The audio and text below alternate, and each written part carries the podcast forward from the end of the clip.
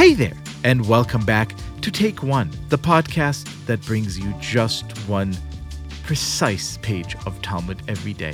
Today's pages, Chagiga 16 and 17, mark the appearance of one of my absolute favorite Hebrew idioms, a kind of profound, foundational, fundamental principle that I've always liked from the first time I heard it as a young boy.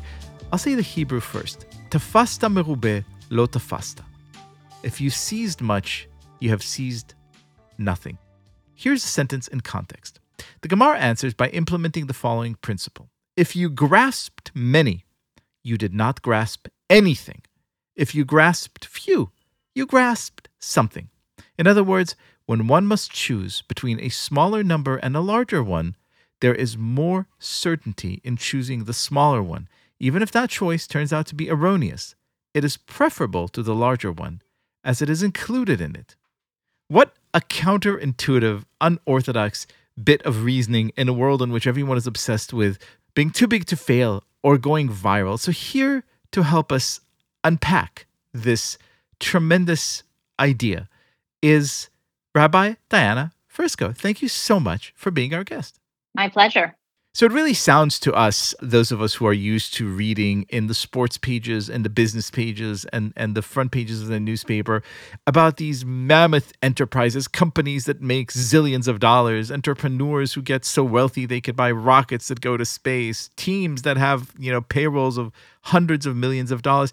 This seems like so profoundly bizarre and strange, right? The rabbis are telling us, hey man, if someone offers you a lot of something or a little of something, take the little or some because at least you would have had something. What do they mean by that? Well, first of all, I also love this teaching, just like you. It, it's one that sort of comes up for me professionally and personally all the time.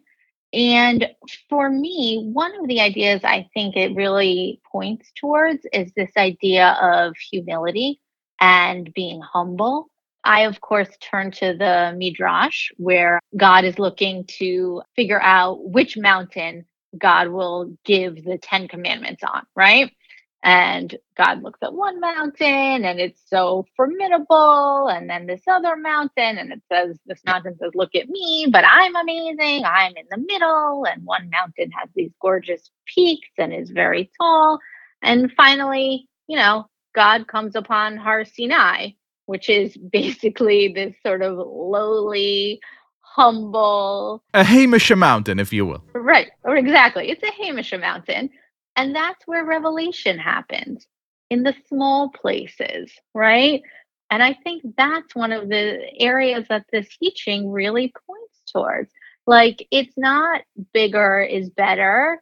It's not learn it all, do it all, be everything, be perfect. It's this sort of smallness and what does it mean to really grasp something deeply there's another place as i'm sure you know in the talmud where this principle comes up and the talmud gives this amazing image of a person trying to carry a bunch of eggs all at once of course you know what will happen if you pick up too many eggs and you try and carry them back to your house, you're going to drop some. Like every good bit of slapstick, yes. Right. And they'll be, look, the Talmud's so good at that.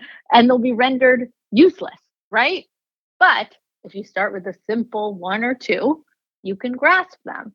And I think this teaching is about that fragility, right? The fragility of life and the care you really have to take with things that are precious so for me, I think about Jewish text. is precious.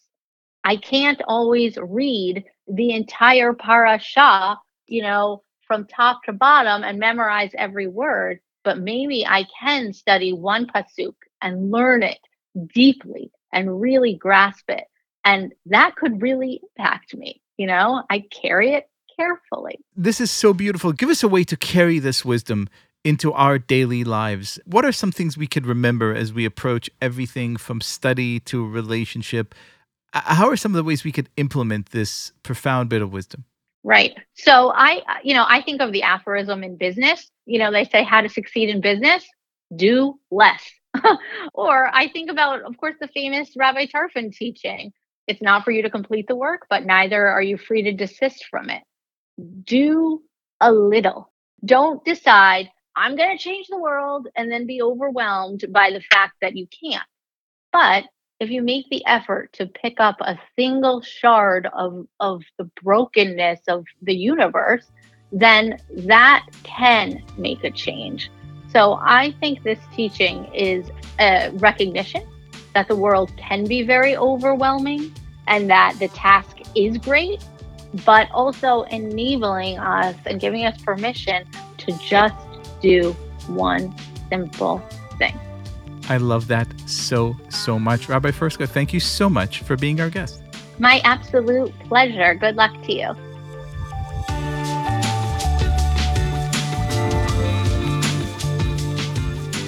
This has been Take One, a production of Tablet Studios. If you enjoy this show, and I hope you do, please go and rate and review us on iTunes or whatever platform you use to listen to podcasts. Each week, we'll be releasing new episodes Monday through Friday, covering the entire weekly portion of Daf Yomi. I'm your host, Liel Leibovitz, and our producers are Daron Skay, Josh Cross, Robert Scaramuccia, Sarah Fredman Ader, and Quinn Waller. For more information, go to tabletmag.com slash take one or email us at takeone at tabletmag.com. You could find us on Twitter at take one dafyomi or join our Facebook group by searching for Take One Podcast. I hope we've made your day a little bit more Talmudic, and we'll see you again soon.